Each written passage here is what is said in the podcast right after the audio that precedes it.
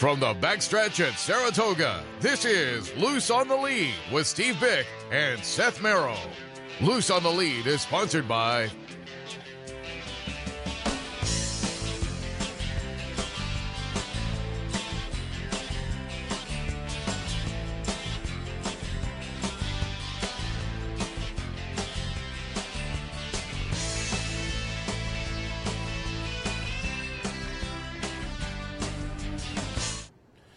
Good morning. Welcome to Loose on the Lead Sunday morning, the day after, up here at Saratoga. We are live from our Clare Court set. And again, another nice day. Yesterday, we were predicting a nice day. It actually did sprinkle a couple of times during the afternoon. But as I said during the handicappers report, nobody moved from their apron location. When you get set in on Travers Day, you don't move. So despite some sprinkles, everybody had a uh, very nice day, great racing, and uh It was it was a really good Travers day, and I think weather-wise we're pretty similar today. We're overcast, but, man, it is comfortable and nice. Good card today. The Low Rollers contest should be a lot of fun, and also a lot of fun here on Loose on the Lead because, again, we are joined via Zoom by my uh, co-host and partner, Steve Byk. He's out in Vegas for the National Handicapping Championship. Steve, good morning. Seth, good morning. Good morning, everybody. Hope uh, everybody had a fun Travers day. I like the shirt. I like the two-tone shirt. Why, thank you.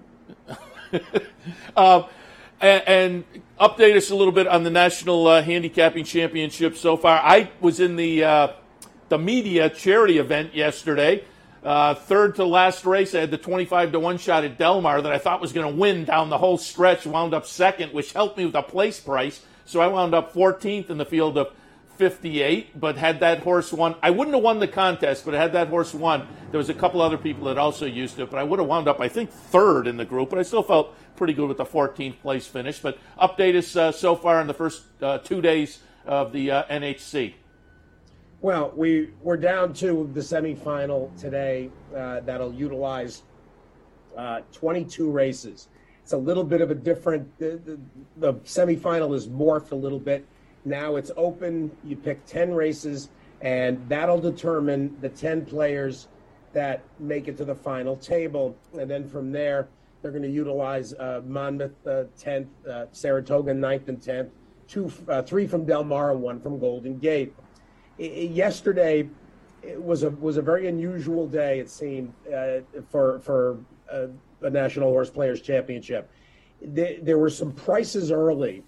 Uh, in the first few races in the in the eastern uh, tracks, and then it got to be a kind of a grinded out day where players uh, I think had to adjust and make a decision to go after middle prices, whether they be four to ones, six to ones. There was a stretch of, of, of about a forty-five minutes where I think there were six straight seven to one winners, you know, horses that that pay fifteen dollars and six to place. You know, those are very useful. And as a result, the board was pretty compact. There was not a lot of volatile movement. And that went all the way to the end, because when we got to Golden Gate and Del Mar for the late races, it, the, the fields were not enormous. And so th- there were few opportunities really to poach, you know, anything that was going to be big, you know, big leaps uh, in the standings. The cut, uh, the cut number that players had to get to ended up being one hundred seventy-two dollars, which is pretty typical. And it, it, there were players that were taking favorites, which is unusual, to just try to get to that point by the time we hit that nightcap at Del Mar. The leader is Justin Mustari, who comes from a, a, a big family of horse players that, that are very familiar on the contest circuit. And that, that that's quite a visual. Um, you, you might be able to make out Justin Mustari at two eighty-three. Jose Arias, who uh, was your twenty fourteen winner, I believe, twenty, I, twenty-four, yeah, twenty fourteen, I think. He has a chance to become the first two-time winner. Uh, Chris Goodall, the son of Richard and Sally Goodall, uh, and again, uh, a long line of, of players. Uh, Mustari is twenty-eight. Uh, I'm not even sure Goodall, Goodall can't be more than more than that. Uh, so we've got some young players, got a nice mix, a uh, few familiar names as you go through that leaderboard. Uh, you also have last year's winner, Tom Goldsmith. He actually has got two uh, tickets to play today to try to get to the final table. Uh, there's a there's a young guy from New England uh, named A J Benton, who I got to know last year. In fact, he was the first player I interviewed uh, before the contest even started. He's sitting twentieth. He's a he's uh, a real blue collar guy, and I, I, I'm kind of kind of uh, rooting for for A J. Uh, he's here with his father. His father qualified this year. Uh, so a, a lot of nice stories, as always. Uh, we look down the leaderboard, and I want to mention one. I know at least one local uh, story. Again, a youngster. I think I think Kenny Livengood is twenty-one, and he uh, Seth, as you as you know, as you right away recognize, uh, he's the backup caller at, at Saratoga Harness. Uh, so he made it uh, late. He was he was kind of flirting with the cut line, and he made it. Uh, so it's been a it's been a great three days. The Thursday was the play-in, uh, Friday and Saturday uh, your your day one, day two, and now we're down to fifty-six players that will distill to ten. And by uh, about eight thirty tonight, uh, we'll crown a a champion. seven hundred twenty-five thousand dollars. To the winner and the uh, laurels as Horse Player of the Year. Uh, great to hear the local, the young local guys. You say the substitute announcer over at Saratoga Harness being a player, but I'm glad you mentioned A J Benton. We uh, met him last year because just before the pandemic, we were out there with the you know the normal February uh, March time frame last year in, in two thousand twenty. We met A J and interviewed him out there, and he talked about oh, I'm always in Saratoga for the meet, and I said we'll have you on. And so last year, given that he didn't have credentials, he couldn't come on the set, but we went across the street to the Horseshoe and interviewed him last year. So I'm thrilled. Uh, I'm g- uh, glad to see A J back in the mix uh, again uh, this year. Uh, just before we get to Saratoga yesterday and your thoughts on some of the stakes action, alert people if they want to follow. And as you say, it'll, it'll end later on this evening after racing ends here. So if people want to join in and, and listen to you this afternoon, and it's always a lot of fun, uh, your coverage of the uh, N H C. How can people uh, check in? Do they go to Steve Byk dot com? They go to Steve Byk dot com. It's your it's your one-stop shopping for everything horse racing related. Uh, yeah, two o'clock to about nine it looks like uh, today, because there's an hour and a half break between the semifinal, determining the final table, and the start of the final table. So uh, we'll. It looks like another uh, seven hours. My voice, uh, you know, really was in trouble on Friday, and I made it to the end yesterday. But uh, after this, we'll we'll try to rest it up uh, for four hours, and uh, we'll go uh, about uh, two to nine today. You uh, go to Steve Byk dot com. Uh, you see the listen live link, and of course, you can listen to the show anytime that way as well. Uh, Two o'clock today, we'll get started. Well, we wish you the best. I know you don't have Pete out there to help out this year either, so wish you the best. A little honey uh, and, and whatnot, a little honey and lemon uh, maybe, and we'll try to keep it uh, limited uh, this morning, but do want to get some of your thoughts on some of the stakes action yesterday, and we'll kind of work our way backwards from the Travers. I, I told the guys to pull up the entire replay of the Travers, so we'll watch them come out of the gate. Essential Quality is going to be the number two horse. Midnight Bourbon kind of grabs the lead early, the number one horse. Running third eventually is number five, Miles D. Three is Keep Me In Mind. Seven is King Fury. Six is Maska Parade. Four is Dynamic One. So you can follow along as we go around the track. But a lot of people were kind of anticipating Midnight Bourbon, maybe the one to catch. And if he was able to go out there and kind of lope along, lope along on the lead, maybe tough to reel in. Well, that's kind of the way it played out. And so you had to think on the backstretch, Midnight Bourbon is a real threat. twenty-four and change, forty-eight and change, one fourteen and change, one thirty-eight. So he was not blazing out there on the front end and had a little daylight between himself and uh, Essential Quality. But Essential Quality did what he always does. They got to the far turn. He started to grind it down, grind it, grind it down. And then it was a nice ding-dong battle through the stretch with a neck margin at the end for the uh, chalky favorite, Essential Quality, over Midnight Bourbon. A one oh seven, a solid one oh seven buyer figure, and a final time of uh, two oh one point nine six. A very good performance that I think you have to assume solidified and probably made it almost impossible for anyone to pass Essential Quality for the three-year-old championship. Your thoughts on yesterday's Travers?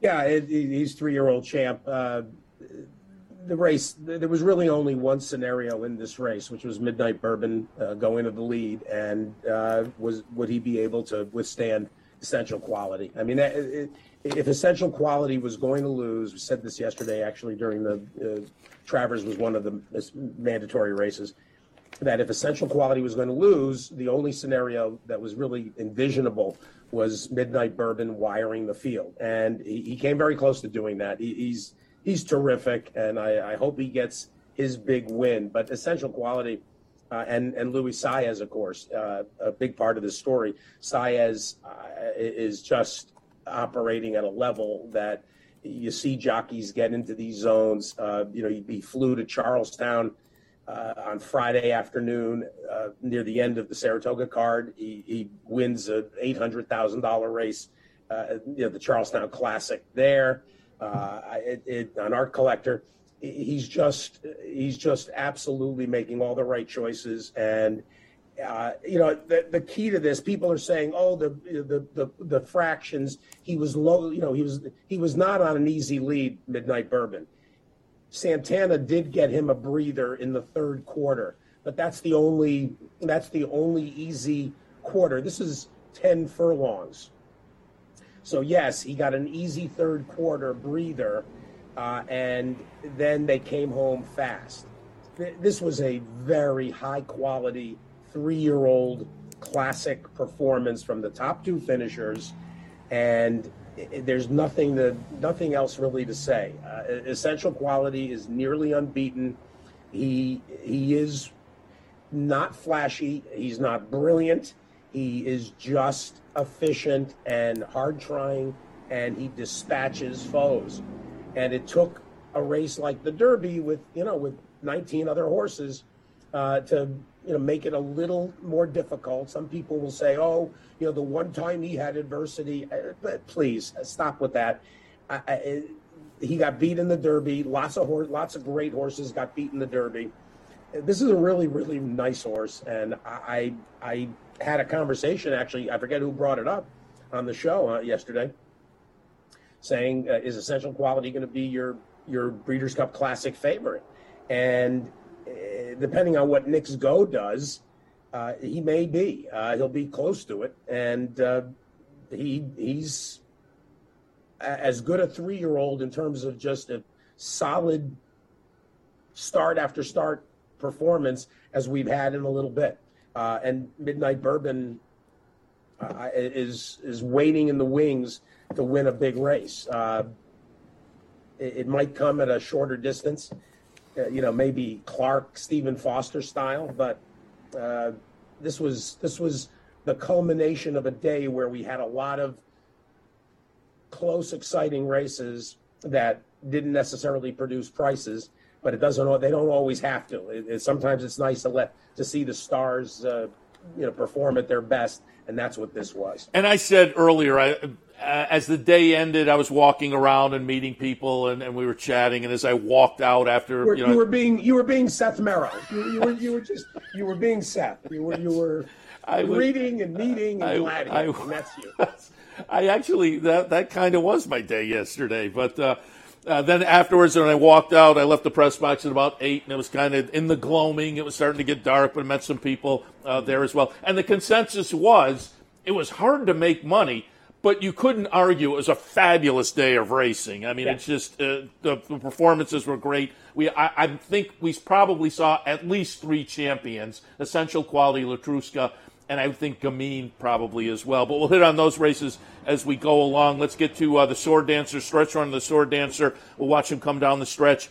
I was surprised they made Gufo the favorite, but he lived up to it. He looked good here, separates himself, but a nice late run from Japan, uh, the Aiden O'Brien uh, runner with Ryan Moore on board, and I said during the handicapping report, about three or four races earlier, I looked out of the press box, and there was a jockey in a sport coat and otherwise his complete jockey outfit taking a walk around the entire turf course, and it was Ryan Moore. And it almost paid off here as, again, uh, Japan comes up a neck short, but it was a nice performance in the Sword Dancer by Gufo. What were your thoughts? My thought was that Ryan Moore got himself schooled by Joel Rosario. You, you got to be kidding. I mean, it, it, with, with this, Japan probably is best in this race by a wide margin. And Rosario not only is riding Gufo, but he's got Japan pinned down inside. And by the time Gufo had to go to grab the lead, it, Rosario had taken care of not just Gufo, but he had taken care of Japan and, and Ryan Moore. Ryan Moore got embarrassed a little bit by Joel Rosario here. That was a thing of beauty. Yeah, uh, I, I got to admit, I, I, that part, I, I mean, I was amazed what as I saw it unfold. I said, Moore's going to get absolutely stymied here, and he did. Yeah, uh, definitely Gufo got the jump, and as they say, held on the chart margin of uh, a neck. Uh, again, going back to uh, the uh, Travers, that was a one oh seven buyer, a one oh four for Gufo, and a one oh one for Letruska. And again, I would have to think this solidified a uh, an Eclipse award as well. There's still plenty of year left, but boy, it's hard to get past Letruska. And we're going to watch the stretch run here. She's going to be the number six horse. And about the eighth pole, sixteenth pole, you think, is she going to get swallowed up? But she's just too good. Number six, Letruska wins. Number three, Bonnie South second. Number five, Royal Flag third. And uh, Dunbar Road runs fourth. But Letruska, uh, now the Apple Blossom, the Phipps, the Fleur-de-Lis, and the Personal Ensign at Saratoga. It's just been a phenomenal season. Your thoughts on the Personal Ensign? Uh, she was unbelievable. She was unbelievable. I, I, I was shocked that she was getting bet to the point of three to five. And I thought that was insane. Uh, I, I, I could not believe that that she kept repelling each challenge. I, I, it, it, in a lot of ways, I mean, it, it, it's tough to it's tough to de- define which performance was, was the best of the day. In a lot of ways, I think this was. Uh, she she's unbelievable, just unbelievable. Yeah. I, I, it, there's, there's, I mean, everybody that kept running at her, uh, around, just kept repelling them. I, I, I, I thought at any point, uh, she could, she could get, you know, petted, and it just wasn't happening. Uh, I, you know, I, uh, from a betting standpoint, I, I, I, I had Royal Flag used equally, and uh, with, uh, with Letruska. Uh, uh, and that would have been a, you know, that would have juiced up at least, a, you know, the, the pick five. Uh, th- there was a lot of that actually all day long. Uh, that that Christopher horse, and Midnight Bourbon. I mean, they, you know, it, it, the the short prices kept prevailing, but uh, there there were moments where you thought, all right, we're gonna we're gonna get a price home here, uh, and then it just didn't happen. Letruska, I was just astounded at how good she is, yeah. how good she was yesterday. Very impressive. And now let's go back to the two sprints, which for me were the highlight of the day. I thought they were both just ding-dong great races. We'll watch the Jerkins first. Uh, this is for the three-year-olds sprinting. That's a, I like the three-year-olds on turf. I talk about that a lot. But over the past few years, this three-year-old sprinters on dirt has been a lot of fun as well. And this came down to the two, as expected, Life is Good, who went off as the favorite uh, by a little bit over Jackie's Warrior. Jackie's Warrior kind of cuts the corner. The number two horse, Jackie's Warrior, holding off uh, Life is Good, who had the early lead and looked to live up to what we saw earlier as they came into the far turn and ran around the turn. But Jackie's Warrior just proved, man, he is some kind of horse. Coming off the one oh two buyer in the Amsterdam last time, gets a solid one oh seven yesterday in the Jerkins. Your thoughts? Uh, my my thought is that Mike Smith, uh, Mike Smith, uh, is probably on a, was on an overnight flight back to Del Mar. I, I don't know what I I, I I didn't really have. I used Jackie's Warrior, Life is Good, and Following C equally. I, I don't know what what he was doing. I mean, how do you, how are you out in the four path? No, yeah. You recognize that the rail was strong. It, it, it, it's the ninth race of the day, and, and you thought that that was off the turn, that that was your best place to be. I, I mean, there's, I didn't hear any quotes or anything from from Todd Fletcher uh, and the uh, China Horse slash our team, but I, I'd, I'd be apoplectic to have cost yourself a grade one in that setting. I, I, I, I don't know what to say. And and, I mean, and as for Rosario, I mean, Rosario just it, Luis Saez and, and Joel Rosario, they they deserved all the accolades from from yesterday. Uh, Rosario knew exactly, you know, where to be and where to stay, and, and that's how he beat Life is Good in here. Uh, period. I, I Mike, uh, that that was that was I thought it was embarrassing. Ah, interesting. It, it it it was a little surprising he was out that wide, left things open there uh, on the inside, but it was a nice performance uh, from the the winner certainly, and. Uh, The winner also trained uh, by Steve Asmussen, who trained Yaupon, and we'll take a look at the forego now, uh, which was uh, not just one of the highlights of the day. It'll be one of the highlights of the year. I went down, and we'll see it a little bit later, I went down and caught some video in the winner's circle afterwards, and Steve Asmussen said, I'm going to be watching this replay again and again, and I'm guessing a lot of fans, we're watching them come down the stretch here, look for the uh, moment when Firenze Fire gets a little upset and goes over and tries to take a chunk out. Man, this is crazy. Uh, so, as I say, I think a lot of fans also watched the replay numerous times uh, last night. Yaupon over Firenze Fire. Your thoughts on the forego? Well, regarding the savaging, it, it, it's not unusual. I mean, it happens, you know, it happens on a pretty regular basis. Uh, you'll see a horse turn their head and, and, and, and like one time. I've never seen such a prolonged, sustained attempt to savage. And not just that. I mean, he he, he grabs a hold of the bridle and, and and is yanking on the. I mean, it was it, it was astounding. And it, it brought, now that picture is okay. That's the picture of, of yesterday.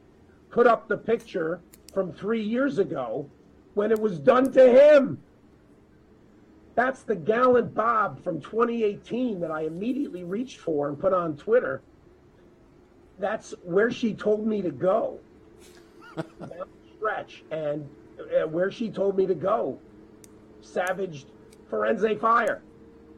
So I, I thought it was the craziest. That was the first thing I thought of, is like, wait a minute, th- this is too crazy that now he's doing it.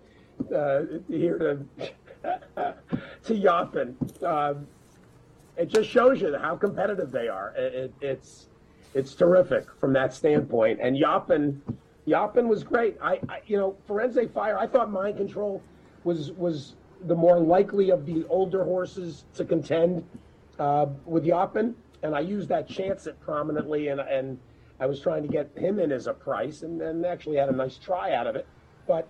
Uh, Firenze Fire ran a, a, a huge race in here, um,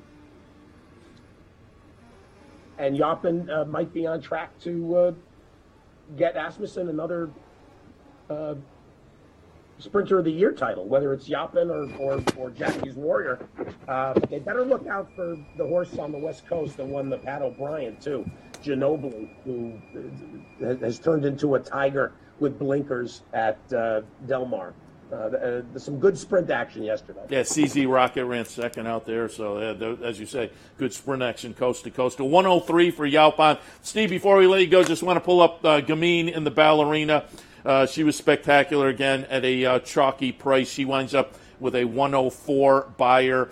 Gamine's going to be the number one horse. Lake Avenue, a nice second at eighteen to one for Bill Mott, Junior Alvarado. C C runs third, but Gamine for the second year in the row uh, impresses up here at Saratoga.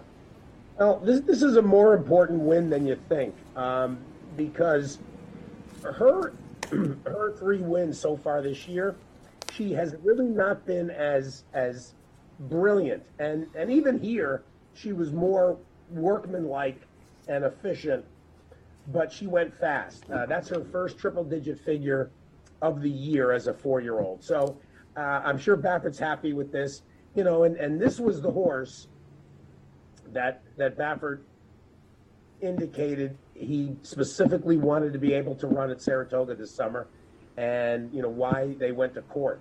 Uh, because he that, that's all he talked about was Gamine and the ballerina. So you knew this was important, and uh, she, you know, she came through. And here's, you know, Johnny, who, you know, by some definitions has not had the greatest summer, and yet uh, a, another another grade one win for him. Uh, he's, he's had an okay summer from that standpoint, and actually uh, he's up to twelve percent in terms of his wins.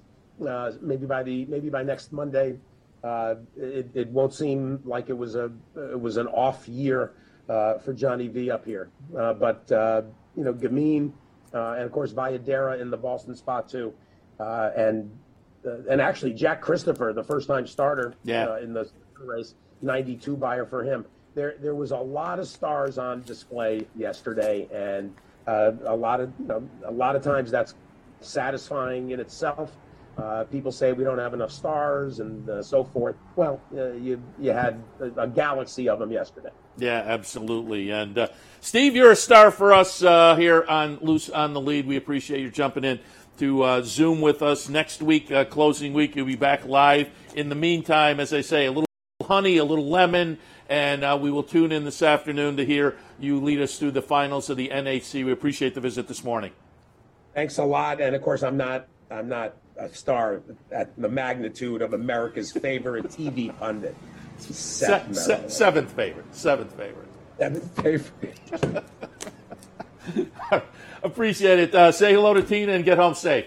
Tina's, Tina's at home in Salem watching. Hey, baby. Oh, okay. So she, she just took the California trip. She didn't she didn't make it oh, to no, Vegas? Oh, no, no. I no, thought you guys would be catching some shows or something. She was Vegas Barbie. She was Vegas oh, okay. Barbie. All right, all right, all right. For, for about seventy-two hours, uh, and then good. headed back. Uh, very good. All right, you travel safe back. We'll see you next week. Steve Byk out in Vegas again. Tune in, Steve Byk dot com uh, this afternoon. It's a lot of fun to listen to that. And, it, it, the, again, the last few races will be after we wrap up here, so uh, check it out and uh, listen and see if uh, maybe we get some locals in the mix as well. We'll take a break. When we come back, we will continue with Sunday morning, day after Loose on the Lead. Stay tuned. Welcome to Albany County, an incredible destination to live, work, and play, with easy connections to more than a dozen cities from our vibrant modern airport. It's a short trip downtown to a hive of culture and amusement, from world-class shows at the newly renovated Times Union Center to reliving the past at the New York State Museum. From outdoor recreation to shopping to nightlife, Albany County has something for everyone. We'll see you soon. Capital O T B is now streaming live on Roku. The R T N Racing channel on Roku lets you watch O T B T V live through your Roku device or your Amazon Fire Stick, rather than being limited to computers and mobile devices, which means you can now watch O T B live wherever you are. Simply open Roku, scroll to find the R T N channel, then click on O T B T V. O T B T V on Roku. Try it now. Birdstone is an outside front. They're coming down to the finish. Can Smarty Jones hold on? Here comes Birdstone. Birdstone surges past. Birdstone wins the Belmont Stakes. Smarty's in front, but here comes High Chaparral. High Chaparral, the defending champ, to take it to Bob. These two arch rivals head to head with Joe Hart bearing down on them. It's going to be a three-horse photo finish in the turn. Here's the wire. Photo finish.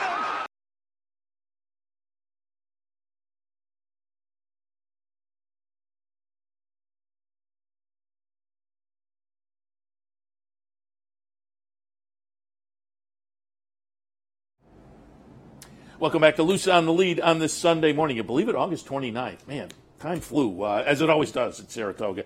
But, again, a nice day up here. Uh, if you're headed up, I think you will enjoy the uh, afternoon, some great racing and whatnot. But yesterday, a fabulous day. And I popped up and down to the winner's circle and got a little video pretty much after every race. But I just pulled the comments after uh, the the more pertinent ones. We have, I don't know, six minutes of tape here.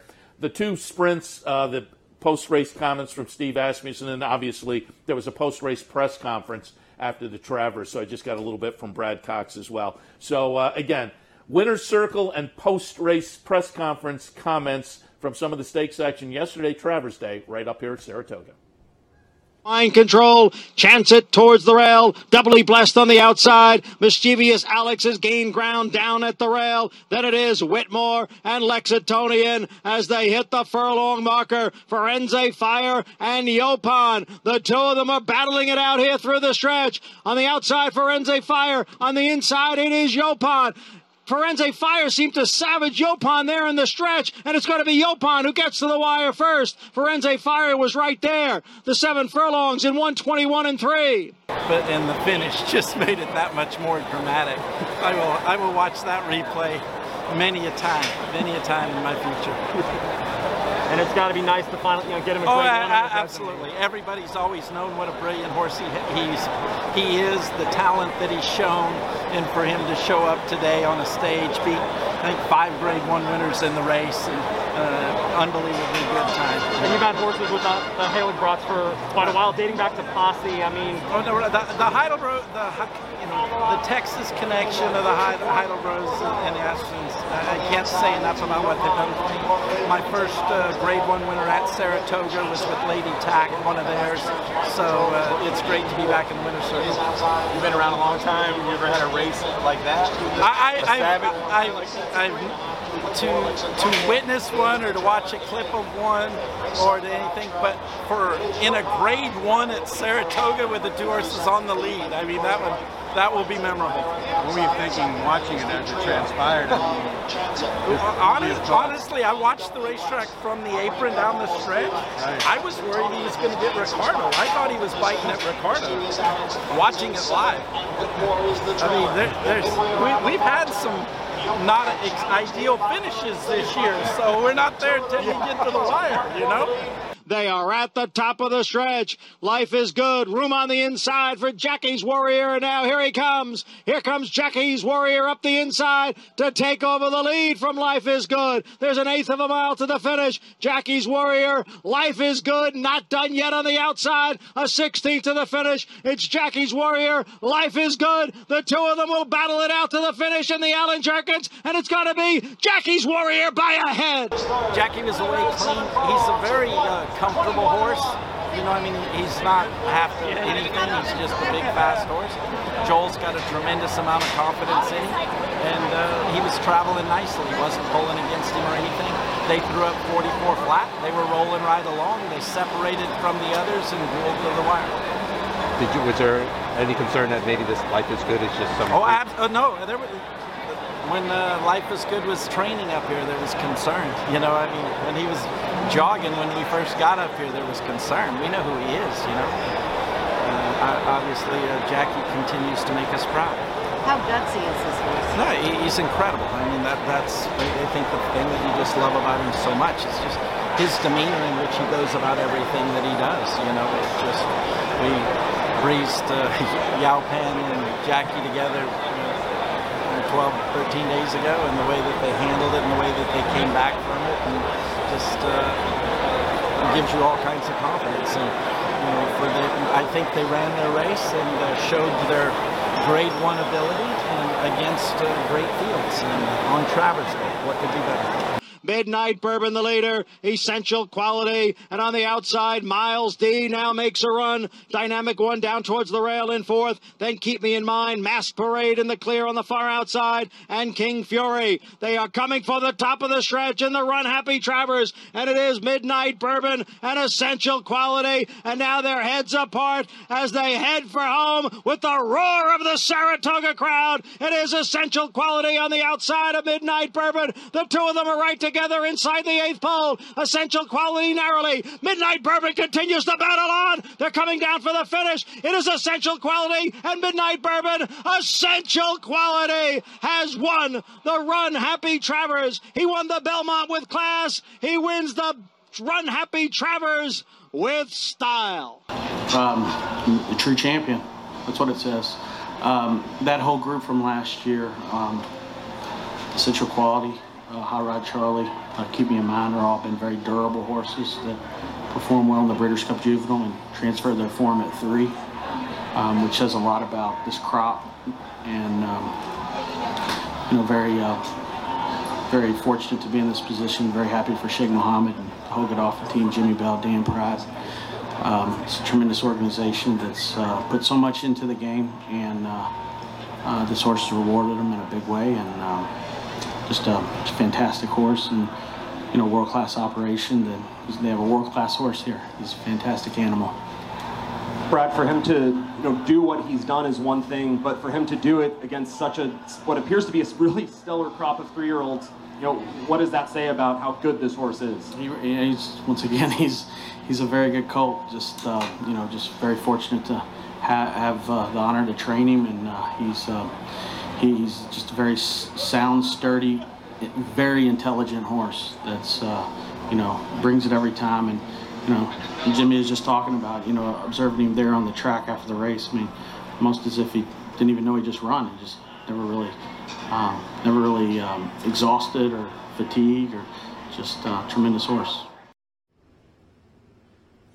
Had Brad Coxon. Brian had him in earlier this week, obviously, uh, pre-Travers. I talked to him a little earlier uh, in the meet uh, before the, uh, the Jim Dandy, and so uh, appreciate Brad giving us the time. And, uh, again, uh, that was the post-race press conference. And the two uh, winner circle comments from Steve Asmussen, it was it was interesting, given that those were two of the really fun races of the day, the Savaging event and the one that ended up a ding-dong finish, and then a ding-dong finish in the other sprint also. And it was great to hear Steve, you know, say, I'm going to watch that replay again and again, as I think, as I noted earlier, probably a lot of fans already have over the past, uh, you know, twelve hours or so. All right, we will uh, head into, as we wrap up the show, I'll come back on a little bit later and officially wrap it up.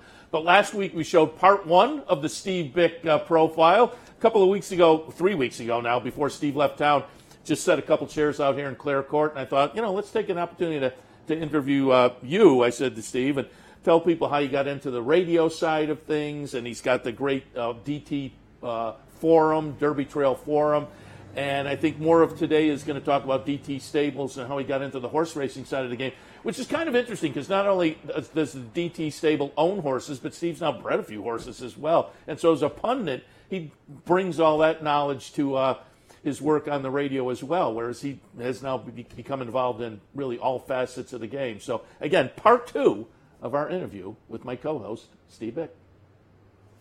Very special place, and I will ask you to relate the most special part, I would think, of the barbecue, because of course your beautiful wife Tina was at a mutual window uh, before you each knew each other. She's a teacher most of the year, and she would spend her summers up here out in those mutual windows out by the barbecue. Uh, talk about meeting Tina and then wind, winding up married to your lovely wife. That uh, that's that's the story. I, she uh, was working in the uh, the pavilion, they call that, and I started to bet with her on a regular basis. She could tell you a funny story about you know drawing me to her window, uh, but then from that point, uh, two thousand that's two thousand six, seven uh, you know, started to inquire and and uh, wonder about getting together, maybe a you know. dinner or something out. And she was actually, the first year she was shy, and, and she was actually in the process of getting a divorce. So the, it was the next summer, really. That was two thousand six two thousand seven we, we I, I sensed more of a, an openness to uh, to going out. Uh, we ended up uh, together, and we kind of eloped uh, ten years ago, in fact, September. It'll, we'll, we'll be married ten years. We went up to uh, Alexandria Bay, went up to the Saint Lawrence Seaway, and uh, on my mother's birthday. Uh, my mother, got to know her uh, before my mother died, and uh, adored her. My mother, my mother had not approved a single prospective wife uh, that I had ever, you know, for years and years. She basically chased them, a lot of them away. But but Tina, she but Tina, she liked, and and got the seal of approval. So. I, I, did, I did not expect at the at the age of, at that point, uh, you know, fifty, uh, to to to get married. I thought uh, I, I I thought that that train had long past the station. Well, you scored. It was another win at the racetrack for you. I, that, the biggest win ever, actually. I, it's uh, the, the, the biggest I R S ticket ever. And let's get back to the radio show because, uh, as you mentioned, you started with J J Gracie. And I remember he he was one of the first radio shows that was on the internet. He and his girlfriend were doing it from Florida, and you could pull it on the internet. Yeah, yeah. And then I remember when you showed up on the show and the kind of the transition there. Talk a little bit about how once you took over in Sirius and X M and how it has evolved over the years. It, you know, it it was all kind of fortuitous, I think. Uh, John Parada himself, John had heard them. John was living down in South Florida in Fort Lauderdale. John heard them, I think, on that, there was local Florida radio. Yeah, yeah, yeah. Uh, that, that J J and, and Sam, Anita Saint Clair, J J and Sam were doing a, a Talking Horses show. And John had the relationship with Steve Cohen at W F A N, and, and Steve, through Francesa, actually, because John, and, and, and this all lynches back to to Siaka, because John had horses with Gary. Gary had horses for uh, Mike Francesa, and I forget who his partner was at the time on the horses, but anyway, Gary was training. Gary introduced John Parada uh, to Mike Francesa. And It, it, you know, it all kind of plays together. um, but uh, John heard them on South Florida radio, went to Steve Cohen at F A N and said, are you interested in a horse racing network? Uh, and John called it the Thoroughbred Racing Radio Network. Uh, and they said, yeah, absolutely. So the next thing you know, there's a four to seven show right at the beginning of of, of uh, Sirius's uh, development, July of two thousand five, and so it's one of the oldest. It's one of the oldest shows on the network, uh, you know, dating to the network's origins. And you know, I you know I told you my how I got plugged in, which was kind of crazy, and that was it. I mean, they've been committed to racing in one way or another, really from the start. Uh, they, you know, they added, they've added all different things. At one point, uh, H, uh, H R T V or T V G's uh, audio feed. Yeah. Uh, they've added, they added H R R N stuff as well. I mean, they, there's there's been a commitment to racing from SiriusXM that has really been good, and it predates the television networks. They, and it's all Steve Cohen, deserves a ton of the credit because he likes the game. He's not, you know, he comes up here, he'll come up for a weekend. In fact, usually comes up around Alabama for two, three days. They've been phenomenal uh, and have been unflagging uh, in, in their support of racing, to their credit. And, and I think they've had a loyal subscription base because of it uh, that, You know, I, I whenever we get our whenever our channel, we haven't had a channel change in years, but whenever we would get a channel change, people would go crazy, uh, and that also included the show being moved. You know, they called me at one point and they said, you know, we're having a situation and we need the channel for. Uh, they made some commitment to uh, some some radio simulcasting that they were doing with E S P N and whatnot, and they said we don't have room for the four to seven. And I said to them, well, I said, how about a morning show? They said, oh, would you do a morning show? I said, yeah, absolutely. And I, and I got to tell you, to me, it's it, it yeah. it's been a godsend in a lot of ways, because you know the four to seven, we would just basically take races and get some interviews and do some handicapping, which is all fun and great, but it's not what the show evolved into by force of of content. Didn't I didn't have those radio, you know, simulcast races to rely on as filler. So the show basically became what I call it now, uh, racing's news magazine, daily, you know, a Today Show yeah. kind of a format where you know, were ripped from today's headlines, all the news and titles, uh, but all the different kinds of things that anybody in the industry would be interested in. And that is a diverse set of topics, whether it's horse health, whether it's aftercare, whether it's retraining, uh, sales, obviously, pedigree work, uh, you know, virtually everything you can imagine folded in with the previews and the recaps and the handicapping. Uh, it, it really, I think, has made the show what I'd like to think it is, you know, which is a comprehensive, you know, catch-all for, for the industry, for the game. And you do a great job. And I, for folks who know that we uh, co-host together, I'm over on the front side here at Saratoga, get a lot of feedback on you and the radio show. People appreciate it. I've done the radio show with you live here. You're here some mornings as well during the season, and people will walk by and they really like the show. So you've been doing a great job, obviously, and a lot of great feedback from racing fans and the industry as well. So you've done a great job there, but let people know who may not be aware. You do it from your house up in Greenwich, and also give a little bit of a tip of the cap to your tech guy, Casey. Well, Casey G was hired uh, at some point. We needed an engineer down in Florida. Uh, the original uh, engineer was leaving, and Casey answered an ad. John hired him. I mean, th- it was still at the point where we were in the main, the original studio on seventeenth Street Causeway uh, in Fort Lauderdale.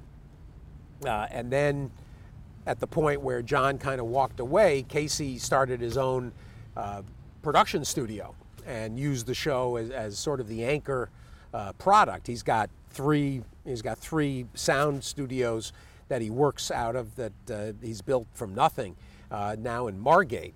Uh, and uh, yeah, Casey's, we've been together. I, I mean, the show is, the show dates back to two thousand five. I'm gonna guess Casey signed on in in two thousand seven, maybe, maybe even two thousand six.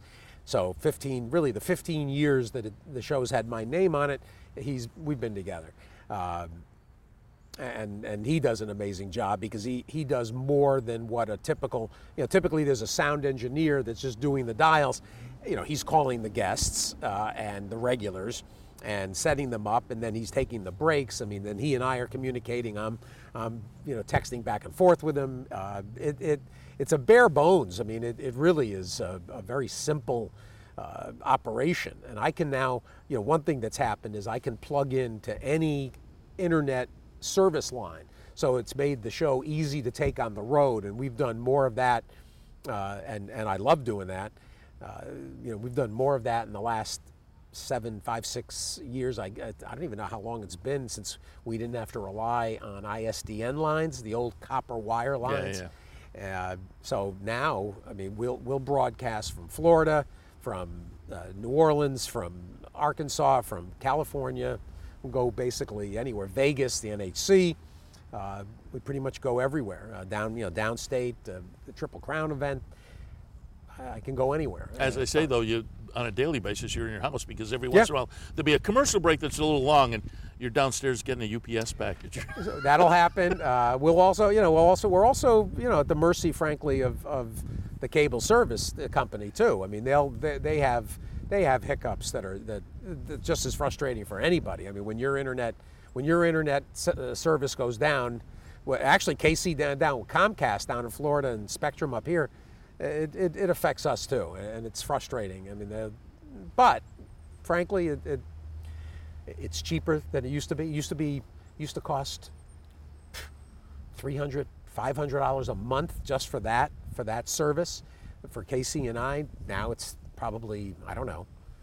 I mean, it's less than one hundred dollars. It's probably seventy dollars, eighty dollars a month by comparison, uh, and and the flexibility. So if there's the occasional service hiccup, It, it's worth it for everything else that the benefit has been. Uh, but yeah, I'm sitting at my desk uh, at, at home, uh, in, in the office there. I've got I've got my library of, of industry materials at my disposal, and uh, it, it it's it's it's much simpler than it sounds. I think I, I think it comes off as, you know, some uh, some highly engineered and technical uh, wizardry, but it, it, it's really me with you know, with a handful of reference books. And again, you do a great job, and everybody appreciates it, including industry people as well. But before we let you go, I want to touch on another branch of uh, the game that you've gotten into with D T Stables.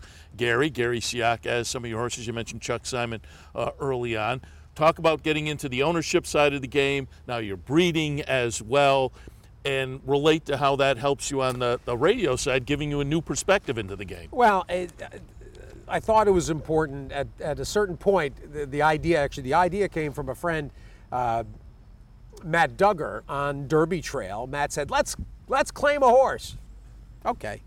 So next thing you know, we're we're gathering five hundred dollars per head, and uh, I, I I had uh, talked to Chuck, and, and Chuck said, all right, I'll I'll handle the, you know, the expenses, um, you know, but I'll take I'll take the, you know, the whatever earnings, and so we raised twenty-five thousand dollars at five hundred dollars a clip, no expenses, you know, sort of the club concept. Yeah, yeah. And Chuck. Uh, we started to scout for a horse, and Chuck called me and he said, you know, there's a horse in the February sale, the Phasig uh, horse of racing age sale, that might really, that might be okay. She's she's got a decent record. She's a four-year-old, and I can't remember, she might, it might have been a three-year-old, and they put her in this sale. So I said, who is it? He said, Hip whatever. He said, she's uh, she's a Came Home out of a Bates Motel mare. Okay. So I go and look at the catalog. And the mare is Mysterious Mall. And I couldn't believe it. The, the partnership group that I had gotten to know was Pont Street Stables. I'd gotten friendly with uh, Doctor John Cheros, and with Stanley Ettinger and a number of their partners, Vince uh, and Maureen. And Mysterious Mall was their horse. Oh. And so here's her, I think her second or third foal, I Came Home, and Chuck picks her out of a catalog. I thought, this is too weird. This is just too bizarre. And, and Phil and I, my buddy Phil Melnick, we had gone and, and we had seen Mysterious Mall run, including when she won down at Laurel. She won the Martha Washington. And we were there. I, it just was really strange to me that, that this is the horse that Chuck picks out. So we get her in the sale for twenty-three thousand dollars. And she was very nice. And Chuck starts training on her, and, and we ran her, first we ran her in a turf race at Keeneland, and she didn't run well. And Chuck said, I want to put her back on the dirt. So we came back, we ran to Churchill, she ran second. We go to Arlington, and she ran second again. And these are an allowance, uh, I, th- I think maybe a fifty, there was a fifty non-two. And then, then we tried her in a couple of allowance races, just as getting beat. Uh, McPeak beat us uh, narrowly at Churchill. Uh, Neil Howard beat us with a good mare at uh, Arlington. Then we came here, and she went off favored at Saratoga early in that summer. And Calvin Burrell actually rode her. And she was leading at the head of the stretch and then faded, ended up fourth.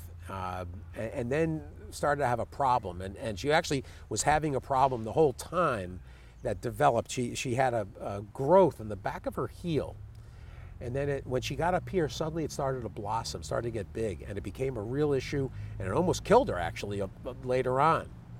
Uh, but it got us started, and it, and and she came so she didn't win for us, which was too bad.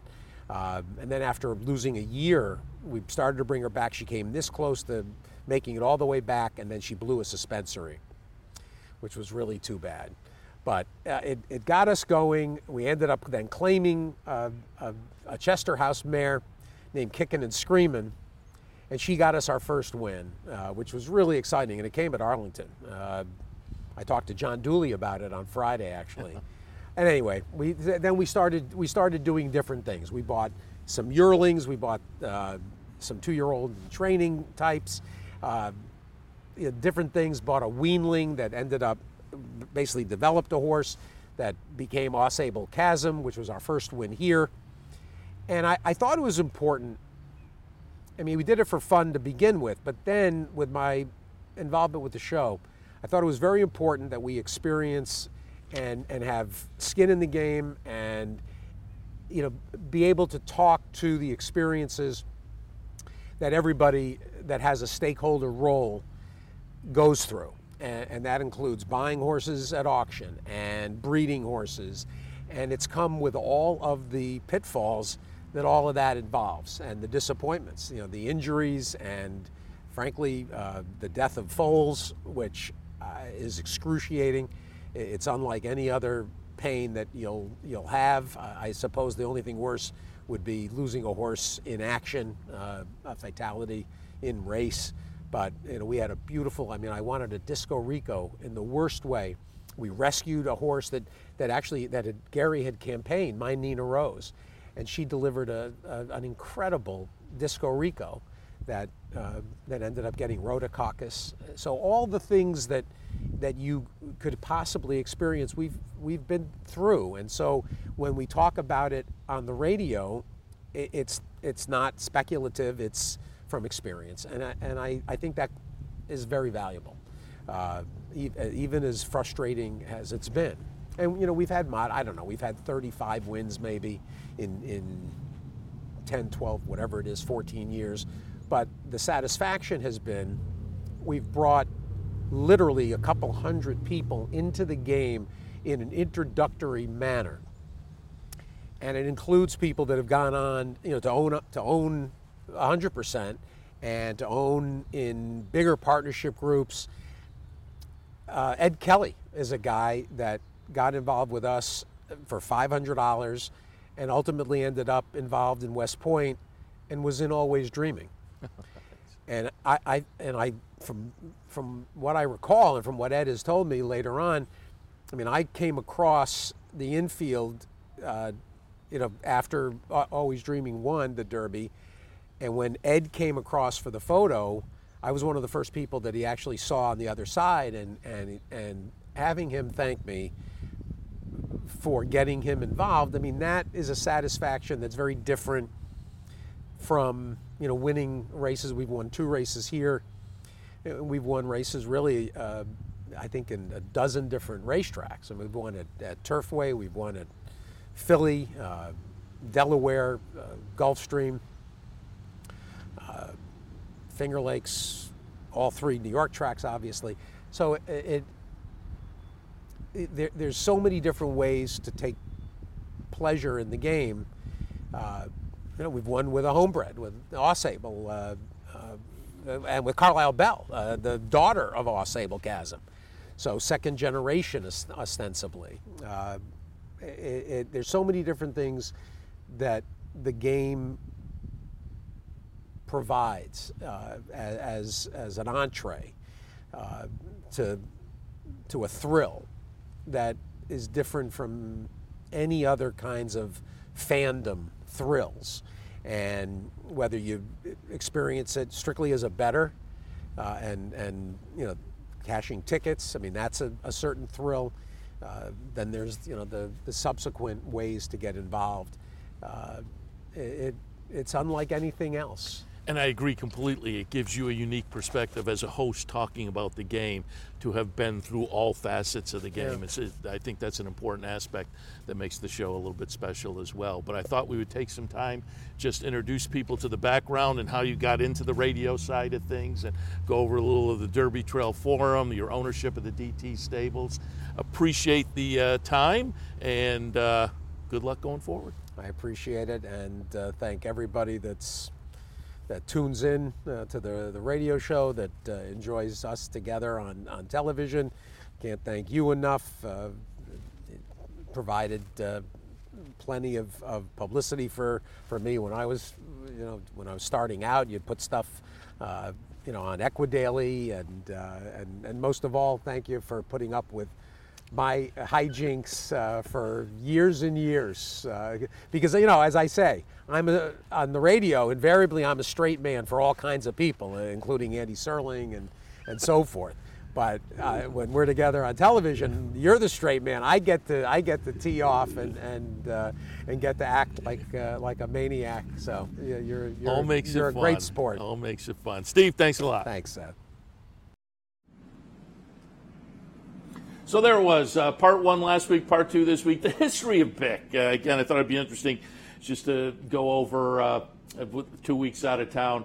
Uh, we taped that a couple of weeks back, right out here in Clarecourt, but go over how he got into the radio game and how he got onto the horse racing side of things, now a little bit of breeding as well, and much, much more. The history of Byk, part two, uh, this morning. A little bit before that, we had some uh, comments from the Winner's Circle, and as I say, it was fun to hear uh, Steve Asmussen kind of commenting on the savaging uh, incident in the race and saying, I'm going to watch that replay a, a bunch of times. We all have, uh, Steve, so uh, you're right in the ballpark there. And live from Vegas, our friend Steve Byk started the show via Zoom. And again, you can uh, listen to him cover the National Handicapping Championship. If you go to Steve Byk dot com, there's a listen live button, and uh, he will be covering all the action out there with some local folks involved. And he, uh, as he mentioned, I pulled up the leaderboard, and yes, sitting uh, twentieth, A J Benton, who we had talked to last year when we were out there live uh, in that February to March period.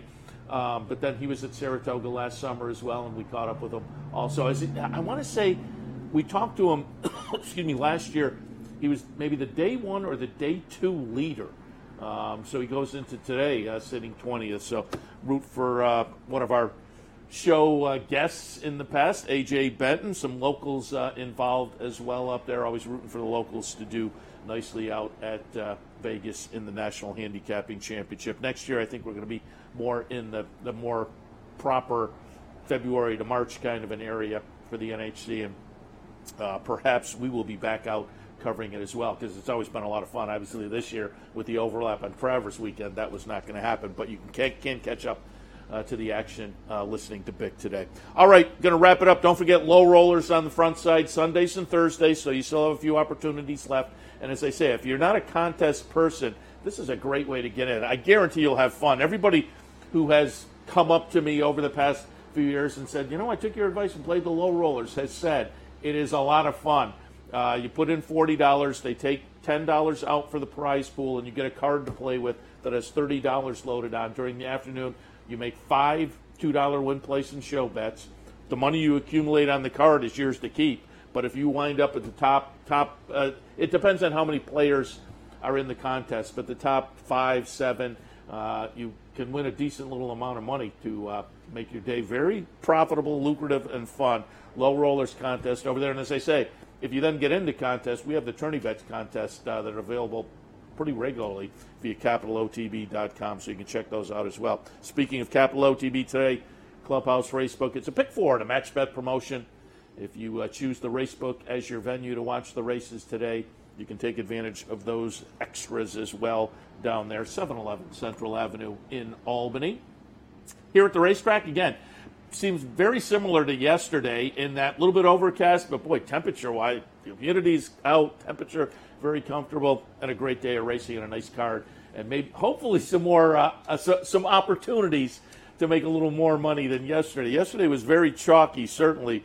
But you cannot argue it was a fabulous, fabulous day of racing. Hopefully you had a chance to come up or watch it here on the network and enjoy it, because uh, those are, are races that will clearly play into uh, the year-end championships. Uh, Gamine and Essential Quality, Letruska, all really fabulous. And then uh, just some other oddities and fun that made it a very special afternoon. So hopefully you had a great time. Still seven days of racing left, including today and next week's six-day week with Labor Day winding up the season. But we'll, we will wind up today's edition of Loose on the Lead. And the morning programming for this week, uh, we'll be back, obviously, on Wednesday morning, kicking things off on Wednesday, nine a.m., the Handicappers Aboard, ten a.m., Racing Across America. I believe our colleague Brian Nadeau back in. I think he hops on the jet plane uh, maybe tomorrow or the next day, gets back up here after his weekend stint down at Gulfstream, so we'll look forward to him coming back in Wednesday morning at nine a.m., and we'll see you then.